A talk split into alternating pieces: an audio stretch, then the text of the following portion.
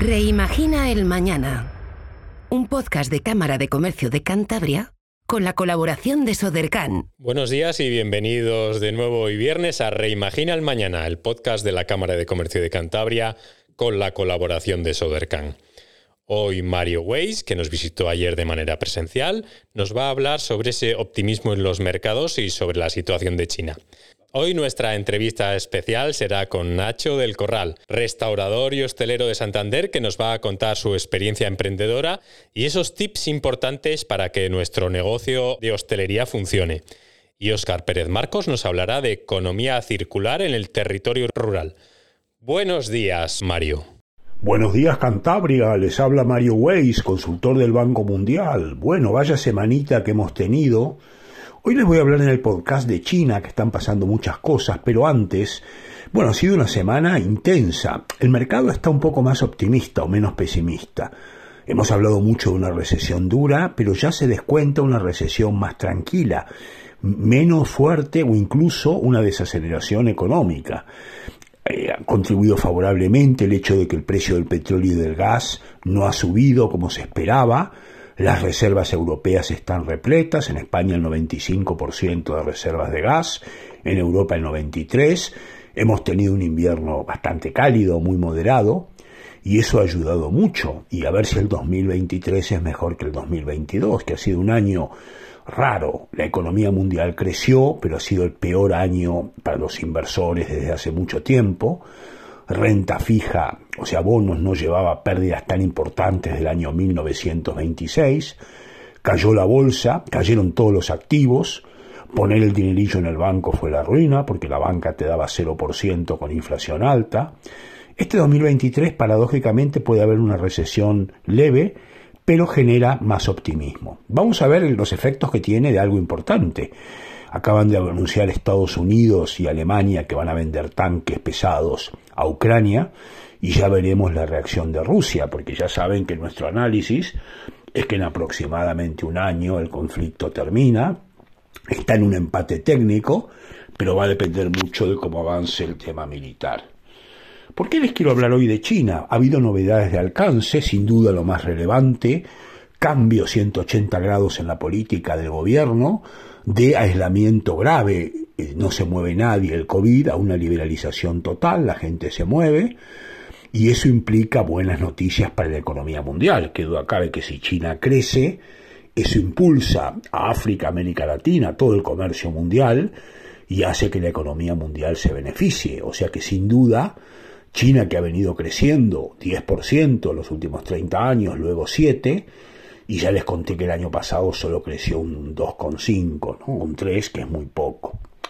Entonces, la mala noticia de que China se normalice es que va a comprar más petróleo y más gas. Ya saben que China, India y Japón son los grandes compradores y eso puede elevar el precio y eso puede generar más inflación en Europa. Pero bueno, hay el informe del Fondo Monetario de enero que acaba de salir, es más optimista y el peor escenario de una recesión fuerte no parece ser importante. ¿Cuál es el tema que les quería contar nuevo de China? Empezamos a dudar que a mediano plazo la economía china siga creciendo tanto. Ya saben que estaba creciendo un 7, luego bajó un 2,5, pero es importante que China vuelva a crecer por encima del 5. ¿Qué está pasando en China? Primero que muchas empresas se empiezan a ir a la India o a Vietnam o a Bangladesh, los salarios chinos ya no son baratos, hay un envejecimiento de población, los datos son que, bueno, primero India ha pasado de ser el país más poblado del mundo, hay 1.450 millones contra 1.400 de China, pero luego hay un problema de población envejecida, que es un problema de Occidente, ¿no? pero que en China se está notando mucho. La política de incentivar más hijos no está funcionando, porque es muy caro tener hijos en China, la gente tiene pocos hijos, y evidentemente eso impacta en la baja productividad. Hay otro problema que me preocupa más, la baja cualificación de los obreros chinos. Tienen poca gente formada en nuevas tecnologías y eso implica que con la cuarta revolución tecnológica ya pronto aplicada a tope en los países en términos de robótica, inteligencia artificial, etcétera, eso va a provocar sin duda una necesidad de gente cualificada, ¿no? que maneje los robots, la inteligencia artificial, y China tiene un problema importante. Si a eso le agregan la falta de libertades políticas, que eso es un pasivo importante, y luego los dos temas que yo les he hablado, mucha morosidad bancaria, si hiciéramos una auditoría en China quebrarían todos los bancos con la normativa occidental, el gobierno les da dinerillo bajo la mesa, y luego un problema inmobiliario, ¿no? donde ha habido ciudades donde están llenas de edificios vacíos. Y luego una polarización entre la China rica, Shanghái, Pekín, y la China rural, ¿no? con migraciones importantes. Entonces, esto que les estoy contando no es para mañana, pero ojo ojito que a mediano plazo la economía china puede tener problemas de productividad y puede dejar de ser uno de los motores que llevan a la economía mundial. Bueno, les envío un saludo afectuoso y seguimos hablando el próximo viernes. Muchas gracias Mario y hasta la semana que viene. Ahora vamos con la entrevista especial.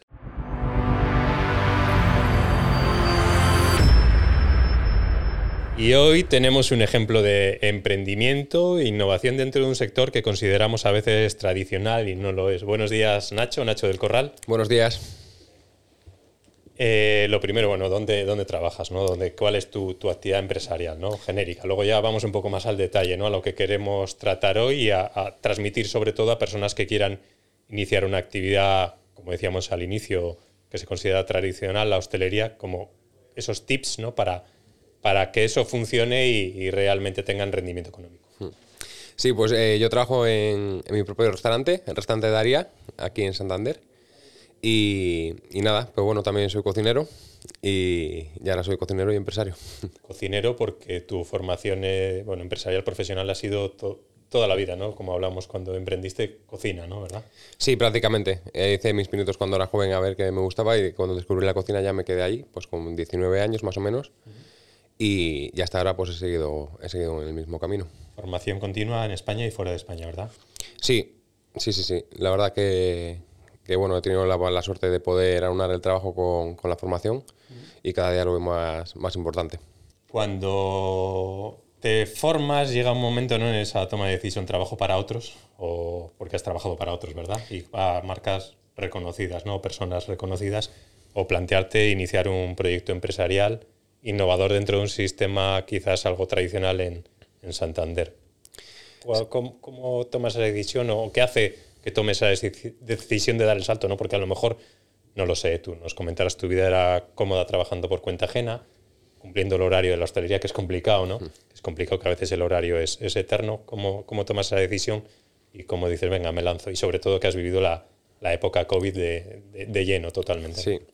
Bueno, pues la decisión la tomo porque bueno, mi oficio es un oficio muy creativo, entonces pues desde siempre yo creo que muchos cocineros tienen en la cabeza pues de hacer su propio estilo de, cocina, crear su propio restaurante para seguir su línea y no seguir otras líneas que te imponen cuando trabajas para otro, lógicamente.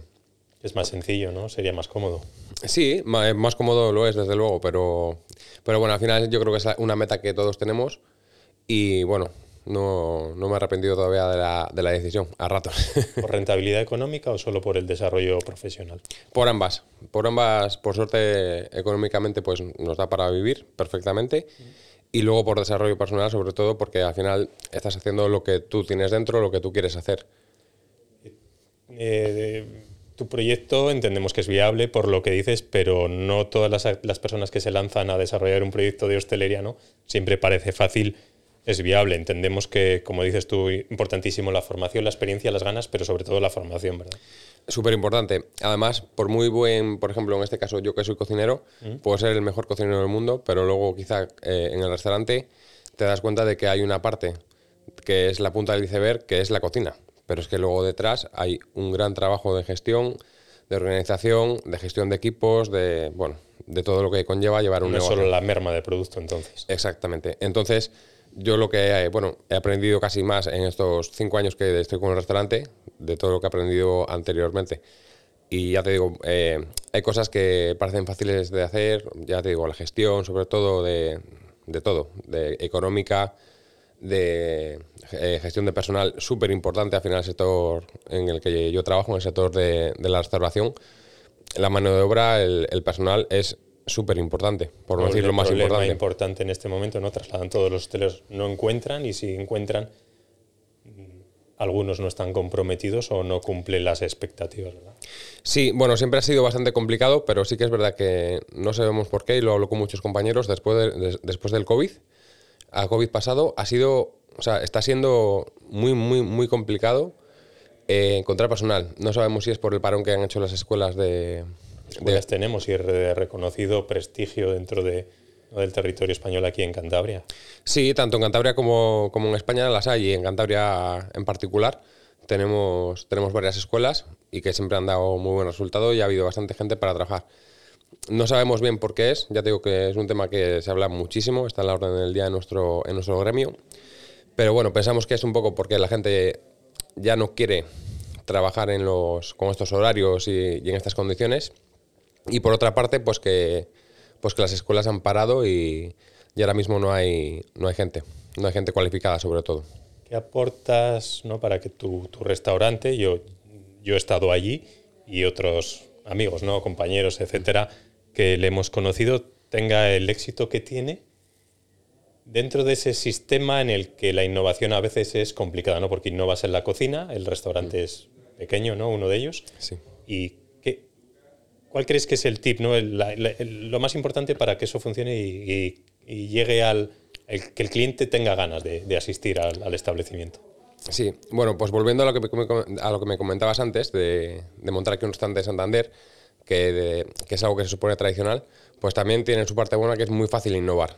O sea, eh, yo veo muy importante hacer algo, por pequeño que sea, que no hagan tus vecinos, o sea, que no, ha- que no haya en el mercado. Pero aquí siempre pedimos croquetas, ¿no? Sí, bueno, sí, sí, es verdad. De hecho, dije cuando monté el restaurante que jamás pondría tarta de queso ni croquetas. Y actualmente en el restaurante tengo tarta de queso y croquetas. Eso te- Pero bueno, era como, era como una filosofía, ¿no? Decir, bueno, no- nunca vamos a hacer rabas, no vamos a hacer croquetas. Y no es por no hacerlas, porque a mí me encanta hacerlas y a la gente le gustan.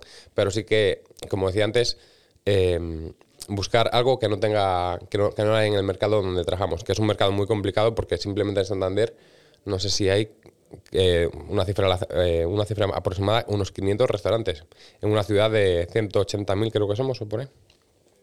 Mm, Es un mercado complicado.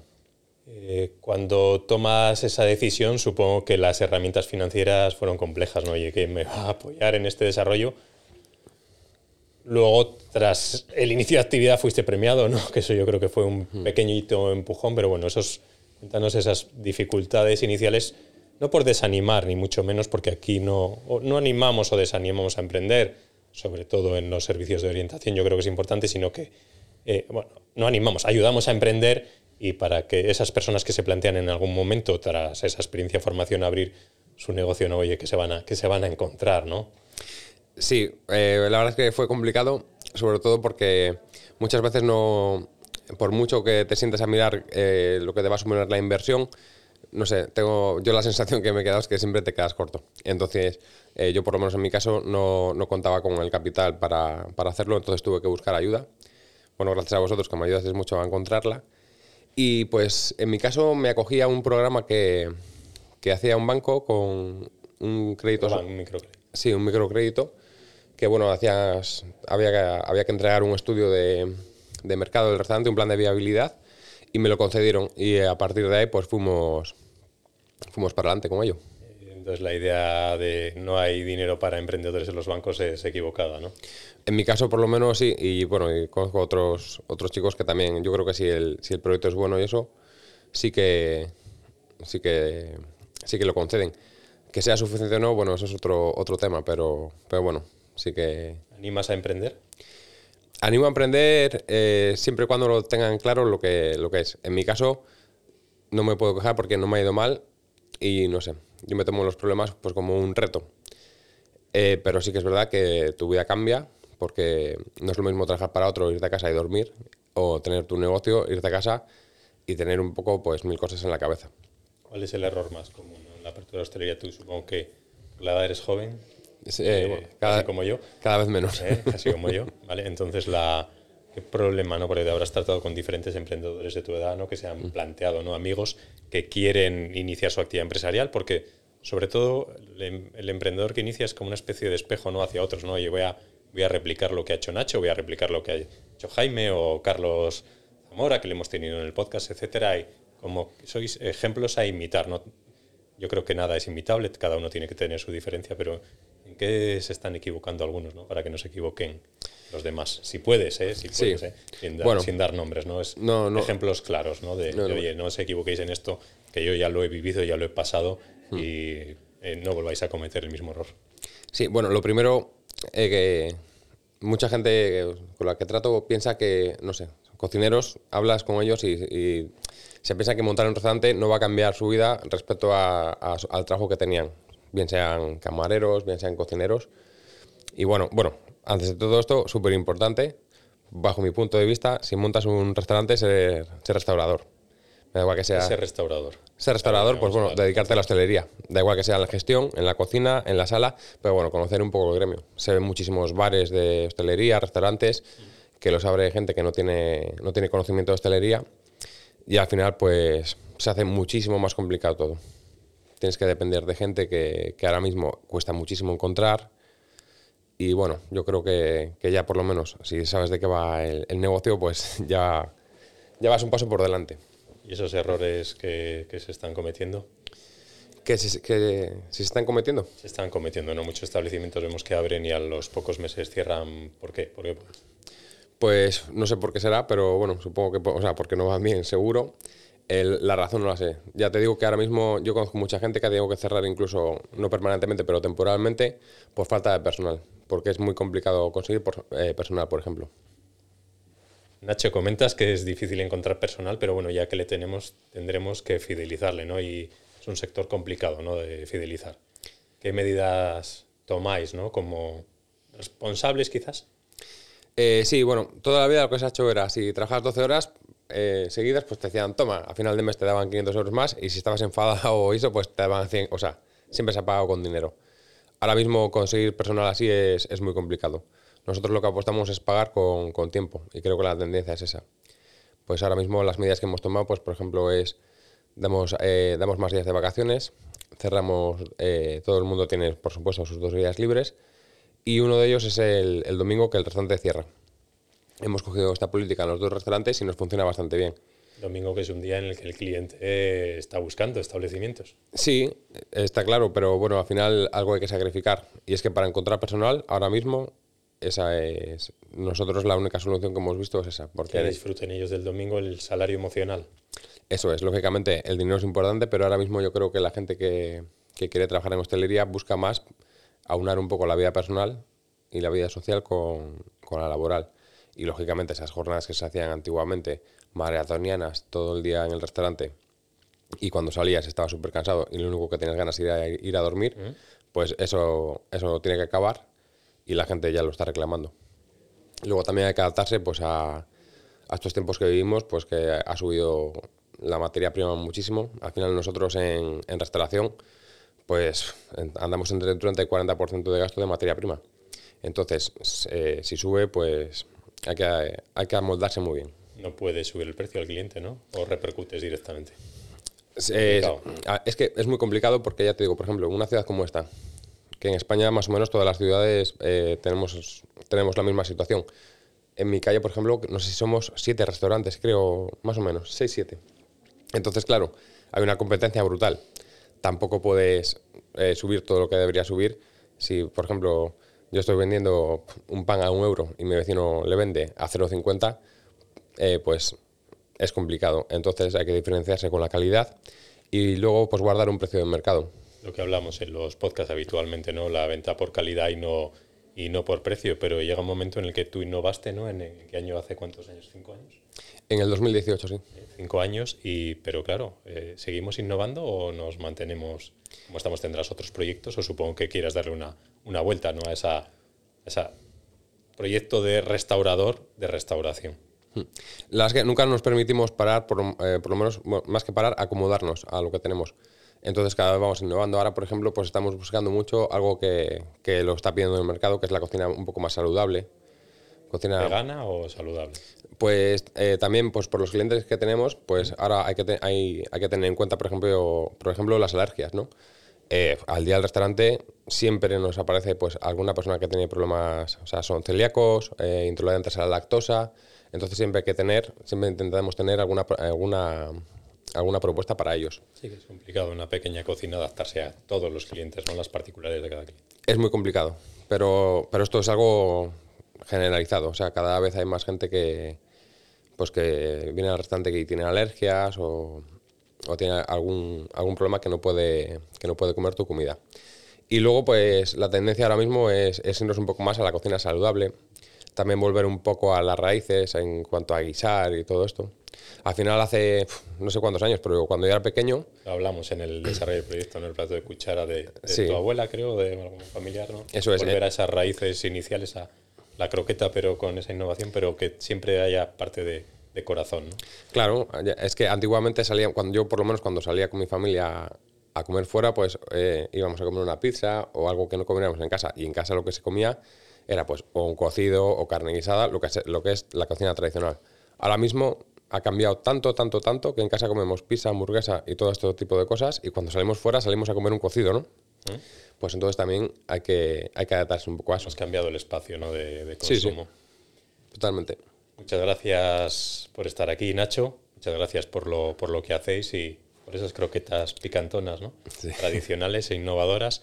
Que, eh, este mensaje que trasladamos en el, podcast, en el podcast ayude a otros emprendedores en esa toma de decisión y que desde el servicio de creación de empresas pues apoyamos el desarrollo de estas actividades empresariales y que os ayudamos en ese desarrollo de plan de negocio como hicimos en, en su momento con Nacho. Pues muchas gracias a vosotros, tanto por ayudarme como por invitarme hoy, hoy aquí a compartir mi experiencia. Gracias.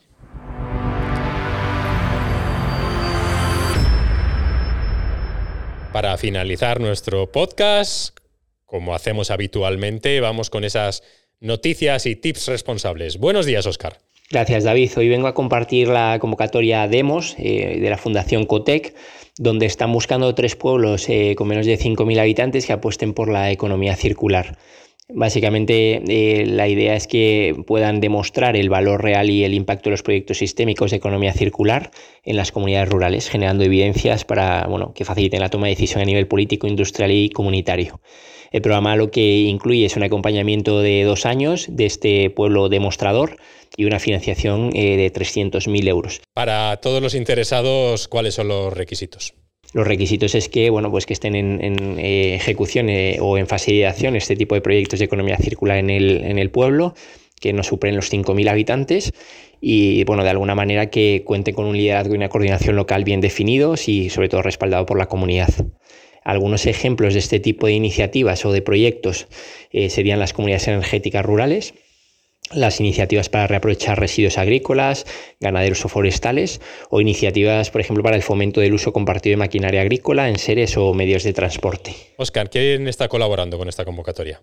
Bueno, pues además de la Fundación COTE, que, son los operadores, eh, por detrás está eh, el plan Allen de IKEA, que básicamente es una iniciativa para contribuir a la recuperación de la economía y la sociedad española después del COVID y que está también enmarcado en el plan de recuperación y transformación y resiliencia del Gobierno de España.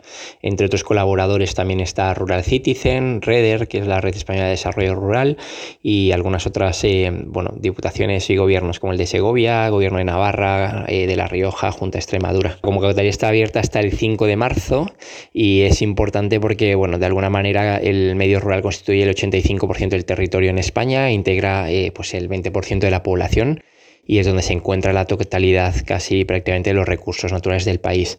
Así que nada, todos invitados a, revisarlo y a proponer y aplicar para este tipo de iniciativas. Muchas gracias, Oscar, por esta información sobre la economía circular en el territorio rural. Gracias a Sodercan, quien hace posible cada viernes este podcast semanal. Hoy hemos hablado del optimismo en los mercados internacionales, de esa situación de China. Nacho nos ha contado esa experiencia de hostelería, esa parte de innovación, responsabilidad y gestión empresarial para que esos negocios funcionen. Y Óscar Pérez Marcos nos ha traído una convocatoria de economía circular importantísimo y sobre todo porque se realiza en el territorio rural. Buen fin de semana y hasta la semana que viene. Reimagina el mañana. Un podcast de Cámara de Comercio de Cantabria con la colaboración de Sodercan.